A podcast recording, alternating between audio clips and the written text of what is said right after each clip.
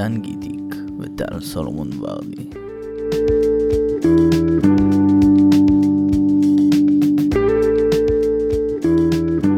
יאללה, עושים פודקאסט. יס. אני דן, אני טל. אה, ואנחנו מדברים על עיצוב הקוד.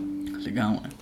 היום נראה לי נדבר על המתח שיש בעצם בין השימוש בפתרונות תבניתיים, פתרונות בעצם שהרבה אנשים אפיינו לאורך הרבה זמן ובדוקים ומוכרים, לבין הרצון של כולנו, כן, הרצון האנושי, אה, להמציא משהו לבד, לעשות פתרון מקורי ומגניב ומיוחד. וצריך להגיד שיש יתרונות גם לזה וגם לזה, כן? בסוף, קודם כל זמן וכסף, פתרון תבניתי הוא הרבה רגע, יותר. בפרק הזה אנחנו נזכור אותם. כן, בפרק הזה אנחנו, אה, אנחנו צריכים להיות רשמיים יותר. לא, הכי לא.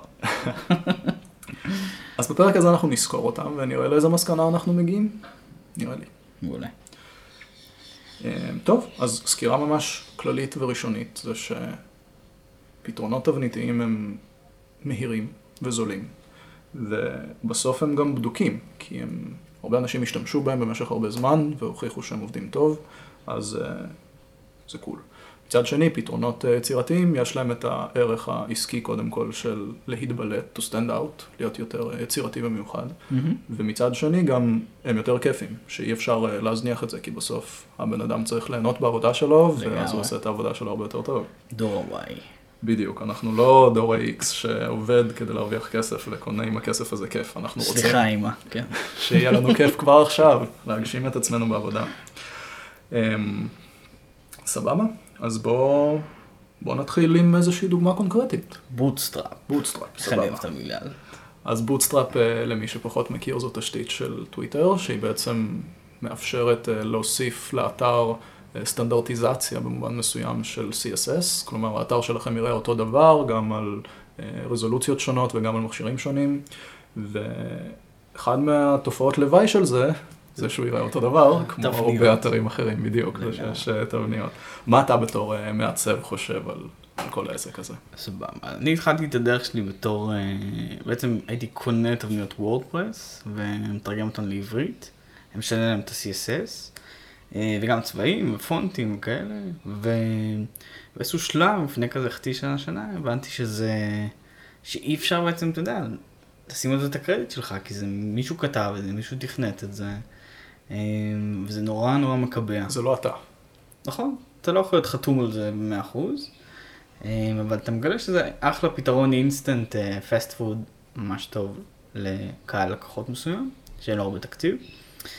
אה, ובעצם מה שאותי חירפן בבוטסטראפ, שזה כמעט נראה לי כל תבנית וורדפרס אי פעם בהווה נבנית על הדבר הזה, ה grid 12, שכאילו בא לי כזה לשבור את זה בתבניות. מה, זה שכאילו עמוד מחולק ל-12 עמודות? בדיוק. ויש בעצם גאטר, אה, קבוע של כמה פיקסלים בודדים, וזה לדעתי עשה, אה, זה פשוט השטיח המון המון המון אתרים, ובעצם זה נראה סופר גנרי, אתה כבר יודע איך רוב האתרים ייראו. כלומר, קשה, קשה מאוד לחדש עם הגריד הזה, בעיניי. אז מה אתה מציע לעשות?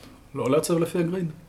קודם כל לנסות גרידים אחרים, 12 זה מספר שנקרא- 13. לגמרי, 13, 15, לעשות, אתה יודע, אנשים היום כמעט, אה, מעצבים טובים ברור שהם שוברים ועושים דברים אקספרימנטליים יותר או פחות, תכף ניגע בזה, אבל אה, מה שקורה בעצם, שמפחדים לנסות, אולי אתה יודע, עניין מתמטי. מפחדים מספ- ממספרים לא מוכרים? לגמרי. אה, שמע, בתכנות זה דווקא אחרת. בתכנות אה, כן מנסים לשמור על איזושהי אחידות, כי בסוף, אתה יודע, אם הרבה מפתחים עובדים על אותו קוד, אוקיי. ככל שהם יותר מסונכרנים וכותבים קוד בצורה יותר אה, זהה, יותר קל להם לעבוד אחד עם הקוד של השני. אה, אני כאילו חושב על איך זה יכול לבוא לידי ביטוי בעיצוב, כי בעיצוב בסוף המעצב כן מביא מעצמו ועושה תהליך אישי ויצירתי, אבל נגיד מהצד של המשתמש.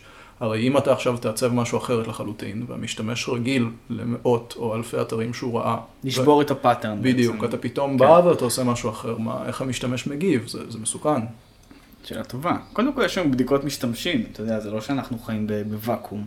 זה לא כמו, אתה יודע, להדפיס עיתון ואין לך מושג מי קורא איזה מודעה. היום אתה יודע בדיוק מפות חום אה, של הוטג'אר וכל מיני כלים כאלה. אה, כן, זה מעניין. אני לא...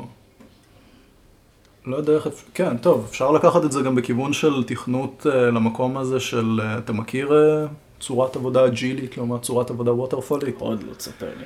אמ, זה כאילו הרעיון, הווטרפולי הוא שמאפיינים חצי שנה, מפתחים חצי שנה, בודקים חצי שנה, אחרי אה, שנה וחצי יש מוצר, וזה מסוכן כי א', השוק משתנה, וב', אם לא תיאמנו משהו עם הלקוחות, אם לא הבנו אחד את השני טוב, אז אחרי חצי שנה פתאום מגלים שזה לא מה שרצינו. זה כאילו זה מבאס הטווחי זמן והצורת עבודה המפלית הזאת, אתם יודעים שהמפל נופל וזהו, אין דרך חזרה, זה מין משהו מסיבי כזה. אוקיי. הג'ילי אומר בוא נעבוד במחזורים מהירים, בוא, בוא נעבוד חודש-חודשיים, נראה לשטח, נראה איך זה, גם אם המוצר מקרטע וגרוע, נקבל פידבקים אמיתיים מהלקוחות האמיתיים, ואז נקייל את זה ונרד בעוד חודשיים, ואז עוד חודשיים, ואז עוד חודשיים, וככה פשוט נתחיל, כמו שאנחנו עושים את הפודקאסט הזה, נתחיל כאילו, נראה איך זה, נראה מה אנשים יגידו, ואז כבר נבין איך עושים פודקאסטים. בעצם בוא נעבוד בספרינט, אתה יודע, זה עושים את זה גם בעיצוב? לגמרי. גוגל בעצם אה, עושים את זה אצלם, מכל מיני צוותים כאלה, שנותנים עכשיו, יש לך בריף, אתה עובד עליו שלושה ימים באטרף, כמו האקתון בעצם, שזה מאוד מאוד דומה מבחינת ההתנהלות,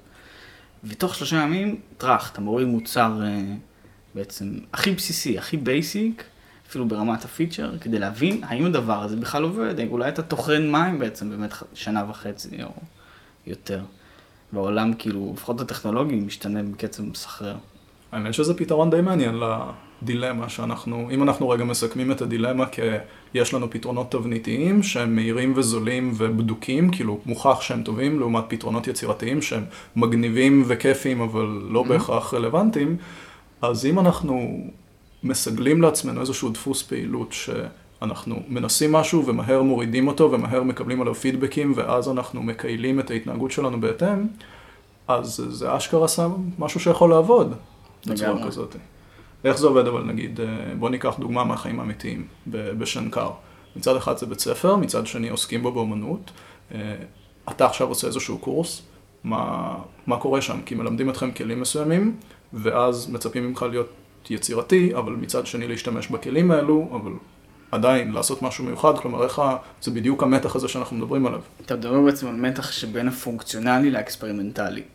אפילו לא זה, בין המקובל לבין האישי. כי הרי אוקיי. אם אני מלמד אותך כלים מסוימים בקורס, ואז אני נותן לך עבודה ואתה צריך להשתמש בכלים האלו, ואני צריך לתת לך ציון על השימוש שלך בכלים האלו, אה, אז זה מה שצריך לעשות, אבל מצד שני אתה בתור אמן, בתור בן אדם יצירתי, רוצה לעשות משהו מיוחד. איך, איך זה כאילו משתלב? זהו, אני חושב ששנקר הוא מאוד מכוון תעשייה, לעומת נגיד בצלאל שיש שם יותר מקום אה, לאקספרימנטלי, שזה סבבה, אתה כאילו יוצא מהתואר ואתה יודע איך לעבוד עם לקוח, פחות או יותר. בשנקר. כן. בעצם יש אה, אה, גם מבחינת ה flow של הדברים, זה מאוד מעניין. אני חושב שצריך לתת הרבה יותר מקום לאקספרימנטלי, בעיקר כי זה פשוט, זה המקום, יש לך ארבע שנים ללמוד, וזהו, אתה כאילו לא יהיה לך זמן, אחרי זה אתה עובד או במשרד או בסטודיו, שאתה פותח סטודיו, הסיכוי שיהיה לך זמן אה, לעשות משהו אקספרימנטלי שהוא לא side project, כלומר שמישהו ישים על זה כסף, הוא הרבה יותר נמוך. אז לדעתי, מבחינת לימודים, זה הזמן לעשות דברים שהם כאלה משוגעים. כן ולא, צריך, אה, צריך לשמור לדעתי על איזה שהן פרופורציות, כי אמ, מצד אחד אין ספק שצריך לנסות להיות נועז ומופרע וחדשני ולעשות דברים אה, מגניבים, אוקיי. אבל כן חשוב להיות צנוע, יעני ענב, להיות, אה, מילה שאתה אוהב. כן, הומיליטי באנגלית, כאילו, אני אומר תעיז, אני אומר תחדש, אני אומר תעשה דברים מגניבים, אוקיי. אבל אני אומר תהיה מספיק אה, מודע לעצמך כדי לזהות כשהדברים האלו לא עובדים, כשאנשים אחרים המציאו לאורך הרבה זמן פתרון שהוא יותר טוב מהפתרון שאתה המצאת לבד לאורך מעט זמן, זה כאילו, זו סיטואציה שהיא נורא הגיונית, ורק צריך להכיר אה, בכך שהיא הגיונית, ויכול להיות שפתרונות אחרים הם טובים יותר, ו- ולשמור על איזשהו איזון, אוקיי? כאילו, מצד אחד להעז ולנסות ולעשות דברים חדשים, אבל מצד שני גם אה, לדעת מתי הם לא עובדים כל כך טוב, ומתי to fall back לפתרונות קיימים ולהשתמש בהם. זה מעניין ממש. זהו, זה כאילו צריך אה, לשמור על, ה... על המתח הזה. ואיך זה עובד בעצם ב... כשאתה לומד מדעי המחשב באוניברסיטה? או...